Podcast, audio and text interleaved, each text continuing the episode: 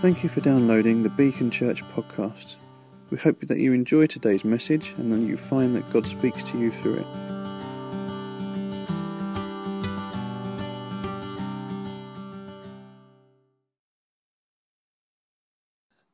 Last week we started a, a series on uh, the life of David called The Lord Has Sought Out a Man After His Own Heart. Uh, and I'm not going to have a huge amount of time to uh, to kind of recap, but we last week we talked about the call of David, and we talked about how God chooses differently to us and the way that He does that, and that with God the heart counts almost above everything else. It's the most important part of a person. Um, after David gets called in the in uh, 1 Samuel 16, the very next chapter, we have the story of David and Goliath. And I just want you to put your hand up if you, if you know the story, story of David and Goliath. Okay, it sounds like some of us don't know. So do I need to repeat? I don't need to repeat it because most of you know the story. And in fact, um, interestingly enough, Phil referred to it. I hadn't, maybe he didn't know what I was going to speak on, but he referred to it. So I won't be reading through the whole story. Uh, suffice it to say, it's one of the most well known stories in the Bible. Um, and that scenario has almost come out of Christian understanding, and we have our own understanding in, in the world around us about the David and Goliath scenario. The underdog, the weak, the small, overcoming the powerful and the great. Uh, most people may not realize our, our modern understanding of giant killing comes from stories like David and Goliath. And people might not realize that in the Bible there is such a story. But there is a danger that we take stories like that at face value and that we focus on the moment when Goliath and David they meet on the battlefield. There's the stones and the sling, and that David manages defeat, to defeat Goliath. He's not wearing armor, he doesn't have a sword, and yet he wins this mighty battle. And it's very easy for us to focus on that. And I could focus on that and talk about so who's your Goliath? Who's the big thing in your life? And that is a very legitimate way of looking at it. But really, that's not what the story is about. Or, if you really want to get to the heart of the story, you have to step out of the battlefield. Because the battlefield was the end point of something rather than the beginning point of something. Uh, on, the face of it, it's the beginning. David becomes very popular. He ends up becoming king. But actually, it was the end point. It was the public display of something that had been going on privately for a long time. When David beats Goliath, um, you kind of have to look, okay, how did that happen? It wasn't lucky. It wasn't like, oh my goodness, I just, I just got a shot in and, and I got him. It wasn't lucky. This story is very much about do we have a right perspective on God in relation to everything else? Do we have faith in God? And how easy it is, uh, it is for us to lose perspective and to allow fear, and we've sung about fear today, to dominate and to come in. To understand what went on on the battlefield, we have to look at what was going on for David in the field with the sheep. That's how we understand what goes on in the battlefield. To understand public victory, we must first understand victory in private battles. Yeah? Because unless there is victory in private battles, there will never be long lasting, sustainable public victory. There has to be something. You have to win out here, over here, before God brings you to win out here. And David's not the only person to go through that kind of story. Elijah would be another. There are many others. Here's a question What do we most fear? It was interesting that a lot of our songs this morning were about fear. And sometimes you have to face your fears. And sometimes we do everything we can to avoid them, but sometimes we have to just face the fear. What's the biggest fear? What's the thing I fear the most? For some of us, it might be failure. I remember even last year when I went on sabbatical, I remember going through a process during that time leading up to my sabbatical, thinking, have I built something or not? I'll know when I'm not there. I'll know. And that was, that was a, there was a bit of fear. That I thought, no, I have to face that. If I come back to Beacon in April and there's no one there and the doors are locked, the Israelites feared Goliath. I haven't had time to read it, but you'll see in the scripture there is a very deliberate, intentional, detailed description of what Goliath looked like, and he was huge. Yeah? He was huge. You can read it at the beginning of 1 Samuel 17. They feared Goliath. In a world of tribes and kings, giants were king.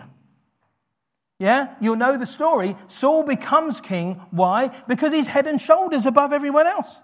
So they think to themselves, he must be the king.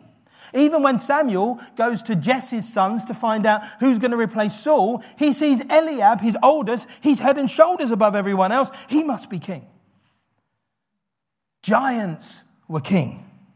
People feared people who were big. You remember the story of the spies, the 12 spies that first went into the promised land. What did they do when they came out? They, when they returned, they said, There are giants in the land. I don't know whether we can do it. There are giants there. People feared that which was big, and Goliath was the biggest of them all. So it was no wonder that Saul and his armies, they would line up for battle and then they'd line up that first day and out from amongst the Philistines steps a giant. Yeah? They're fearful. Who's going to take on the giant? Saul may well be head and shoulders above the Israelites, but he is small and weeny in comparison to Goliath. So Saul himself goes, Oh my goodness, of all the things of all the things to stand before me is a giant. Saul had lost perspective, and fear is often disproportionate to what we fear.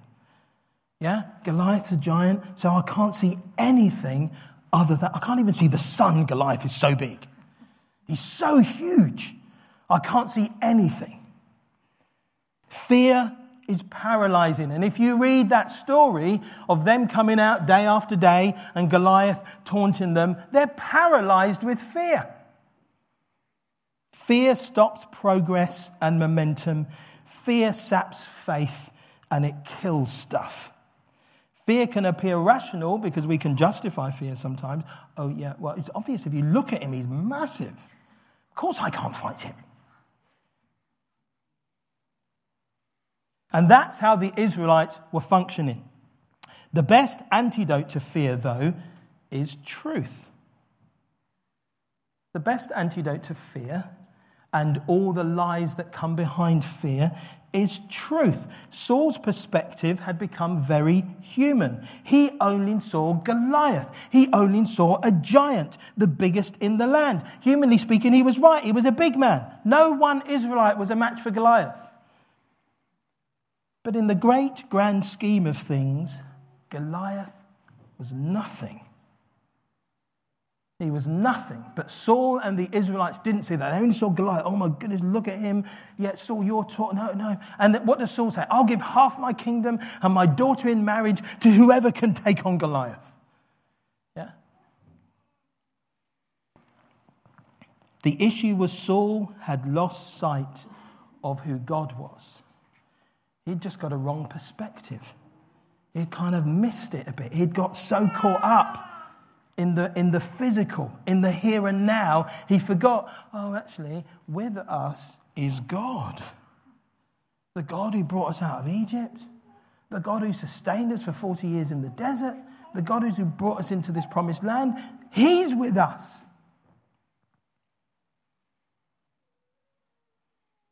David says at one point when he arrives on the scene, bringing cheeses and bread to his brothers, that's what David comes to do. He comes as a messenger with cheeses and bread, and he leaves with the head of a giant.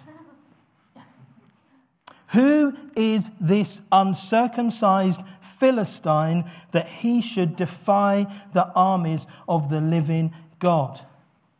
David's reaction is explained by the fact that he did not have the same perspective on Goliath as Saul did.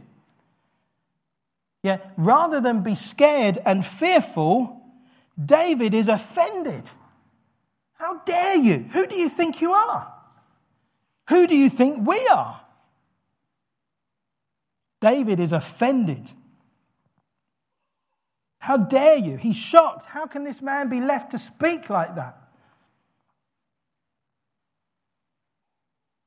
Now, the others, clearly, it, David was the only one who thought that because his words get to Saul, and Saul said, Okay, I know you're only a boy, but you can go and fight him if you want. There's a danger for us that we can view God from human, not just from a human perspective, but human criteria. And because we can't see God, we only see Goliath. And David didn't think like that. David's perspective was the true one, and David says to Saul, Let no one lose heart on account of this Philistine. Yeah, you may have lost perspective, Saul, but I haven't lost perspective here. It wasn't that David was particularly courageous, brave, or fearless. He may have been all those things, but that wasn't the issue. The issue wasn't his bravery. But he did view the world differently. And that's what made the difference. Last week, I talked about the fact that whilst David was still young and he was looking after his sheep in the fields and seemingly insignificant and nobody knows about him, he was writing psalms, songs, and poems that would change the way we relate to God. He was doing that in a field with sheep. He's writing, he's playing on his harp. Yeah? He's doing stuff that's going to change the world, and nobody knows he's doing it.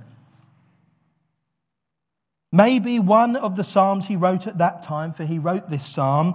In Psalm 8, it says this When I consider your heavens, the work of your fingers, the moon and the stars which you have set in place, what is man?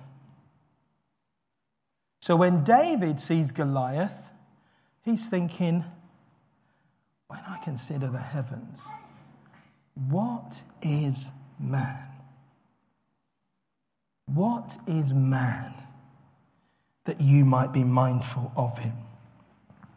There's another passage in the Bible that I talked about last week where it talks about the eyes of the Lord roaming throughout the earth, looking for those whose hearts are fully committed to him, that God looks. God's looking around the world. He's looking around the earth to see if there are any whose hearts are totally devoted to him. And at some point in his search, he found David.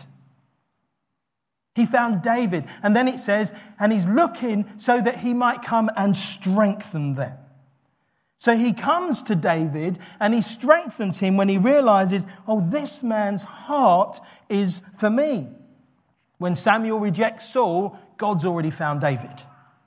He's already found him. He's a young man. He's already found, oh, this man's heart is for me.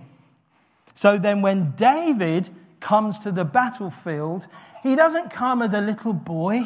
He doesn't come as the dog Goliath thinks he is. He comes with this different perspective. You are a man and you're defying the God who created everything. And that's why you're coming down. That's why I'm taking you out. If you notice, he speaks very confidently to Goliath. Goliath says, Come here that I might do you. And David says, You come here that I might do you. You're the one that's going to be on the ground. You're the one, I'm going to take off your head and I'm going to feed your body to the birds. Those are not nice words, yeah? We wouldn't do that necessarily. We think, oh, that's really rude, Aaron. Don't say that to me.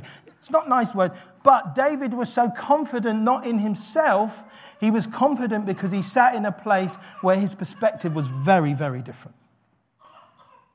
He looked at God. He didn't look at Goliath.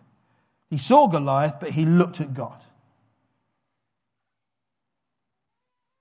To him, there was nothing in the world. He had become convinced in his own heart there was nothing in the world greater than God. Nothing. Saul had lost that perspective even though he was the king of the chosen people of Israel. He'd lost it. And because he had lost it, the army had lost it. They were all scared of Goliath, but do you know what? Some of their fear was because Saul was fearful. It translated. If Saul's going like this, they're going like this. If Saul's worried, they're worried.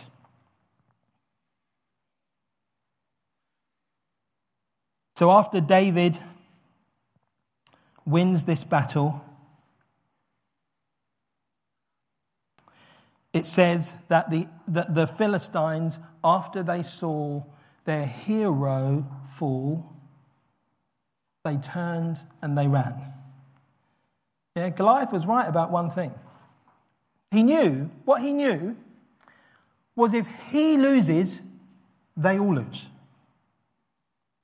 He knew that. He said, he said, if you defeat me, we're subject to you. If I defeat you, you're subject to us. He knew the battle was, he was right. The battle was this thing. It was send someone who can fight me. Yeah, believing that there was no one in the world who was big enough to take him on. You read the description, you think, how on earth can anyone take him on?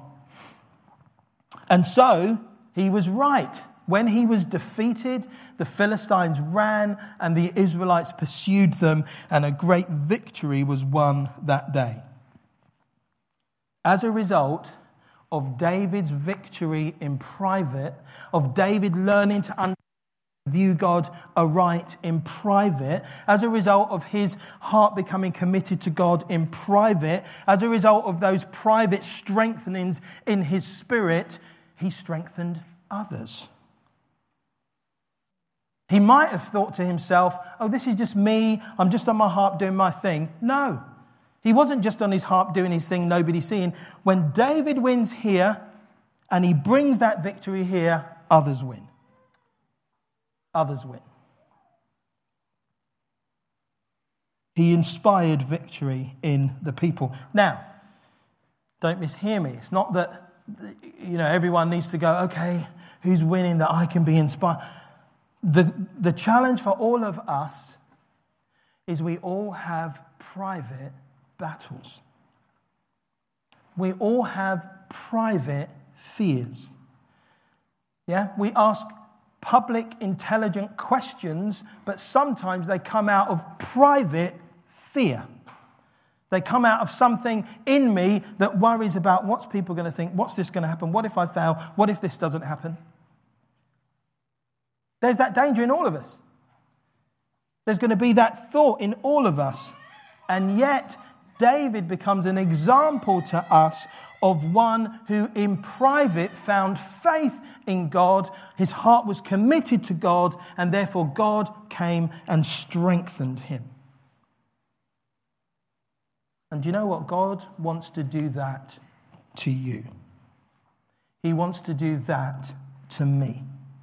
He wants you to face the fear because that fear about bigness would have been in the culture of that day. Yeah? They would, that would have been the way they were. Everyone was fearful. If you were bigger than the next person, then people thought you would win.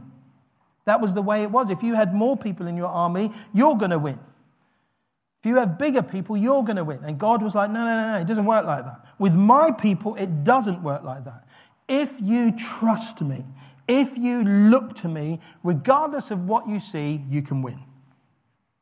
That was what God was communicating through David, and that's what God wants to communicate to us.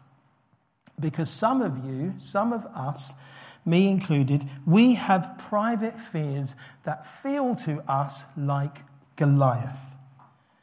I can't even see around it. I can't even see, all I see is Goliath. And, and, and when you have those fears, do you know what? Detail matters. Yeah, but you don't really know the little things that are going on. This has happened and then that has happened and he looks like this and he looks like, and you can, you can kind of make a case. And I do this. I can make a case for the bigness of my problems. But there's a way through on it for all of us. And the way through isn't to look around and try and find an answer. The way through is to do what David did find your heart in private, turned to God. Find it. Yeah? More than anything else you do, find it. Find your heart turned to God. Even when in the moment you think, I'm doing it, I'm reading the Bible, I'm praying, but it feels very dry, keep doing it. Keep doing it because over time, God will change your perspective and He will strengthen you. He'll strengthen you. He'll change your perspective. And things that you once feared, you will not fear. Yeah? And it doesn't require you to have a moment where, oh, yeah, I was praying and people prayed and bang, I was out. No more fear. Yeah? That may have happened to you. That has not happened to me. Yeah? And that doesn't happen to most of us. For most of us, it's we're battling, we're battling, we're battling. But do you know what? I've learned this. Through private, constant, ongoing prayer and trusting in God, things I feared I don't fear anymore. Now, let me just break the ice. I don't like mice, yeah? I don't like mice, and I don't even go to God about mice, yeah? I just don't like them, yeah? And so there's a little bit of me, I'm jumping around, and we've got mice, I see evidence, and I, I don't like mice, yeah? But when I went on sabbatical, I faced a fear. I did. I faced a fear. And for me, that was a, that was a thing. I was like, okay, God, okay. Because you win in private, God will bring you into the public. Now, the public realm might be different for each one of us. It's not, it's not always going to be a battlefield like David. We're not all going to be king. You're not all going to be like Elijah and you stand on the mountain. It's not going to be that. But if you win your private battles, there will come a moment where in public you'll win a battle. And you know what? Other people will be inspired and encouraged because of it. Yeah? It's personal and it's private. And that's how God does it. Yeah? There is this sense of general blessing and all of that kind of stuff. But God, the eyes of the Lord roam throughout the earth looking for those. He's looking. The Holy Spirit is looking for those whose hearts are for Him.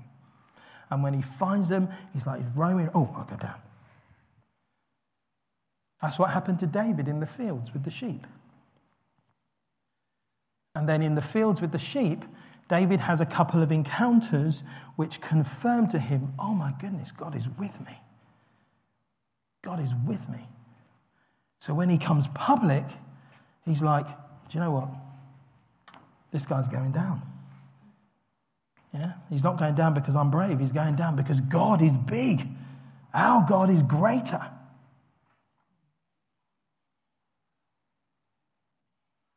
God's way of working, I'll fin- finish with this and then there'll be a moment to respond. God's way of working has not changed. Yeah? I understand you've got the Old Testament, the New Testament, and we have Jesus. And I haven't talked about Jesus. It's not because Jesus is not, Jesus is our, our access into the Father. But when you read about David, you also, you're reading about the Holy Spirit. You're, you're reading about God at work. And we can look at the life of David and see God at work. And we can go, oh God, would you do the same here? Yeah. We have the Holy Spirit within us. And yet, let's be honest, we can still have fears. We can still have fears. And sometimes our fears are so deep rooted, we don't even know it's a fear that's causing us to question or causing us to act. But if you come to Him, if you come to Him,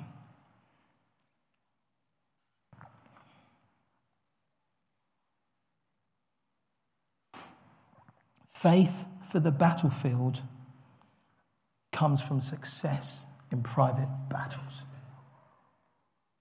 Yeah. Faith for the battlefield comes from success in private battles. David says, The Lord who rescued me here will rescue me here. And my encouragement is that you find that to be true for you.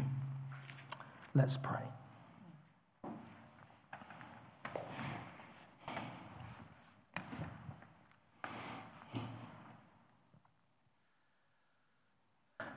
just while we're uh, sitting, maybe uh, I encourage you just to close your eyes and maybe just to, even while you're sitting there, hold your hands out to God.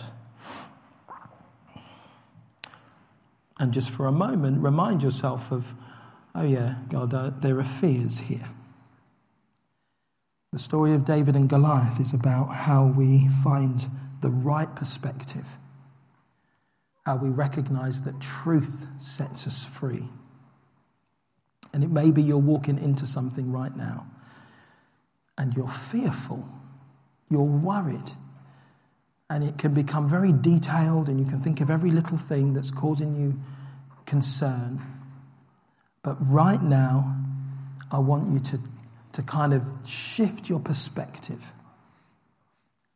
I want you to look beyond your Goliath and see God. And see God. There might be lots of practical things that are going on for you, and you're like, oh God, how's this going to work? How's that going to work? I don't know, I don't know, I don't know. Look beyond and see God.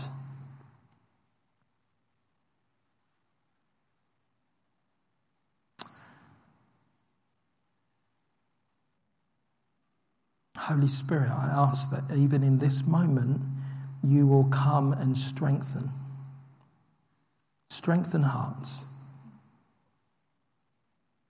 Bring peace where there is currently anxiety and fear. The Bible tells us that perfect love casts out fear. I pray, Father, you would come as the loving Father you are and let fear be driven away. I ask, O oh God, that private battles will be joined, that we ourselves will go no more. I will not be a cyclical Christian anymore where I go round and round and round. I will face my fears and move on. Father, I pray for every person in this room. I pray for every heart that is open to you uh, that you would come to them in the name of Jesus. I pray, Holy Spirit, just as we read of that moment where the Holy Spirit rushed upon David, would you rush upon us now? Would you speak? Would you reassure? Would you make a way where we see no way? We ask these things in your name and we ask them for your glory. And Father, I pray as we see many private battles won, that we will win many public battles and others will be encouraged and strengthened. We ask in Jesus' name. Amen. You have just listened to a Beacon Church recording. If you would like more information about us, our vision, the team, or upcoming events, please visit our website, which is beacon-church.org you can email us at office at beacon-church.com or find us socially on Twitter, Facebook and Instagram. You are welcome to share this recording as you wish, but please do not make any edits without express consent. Thank you.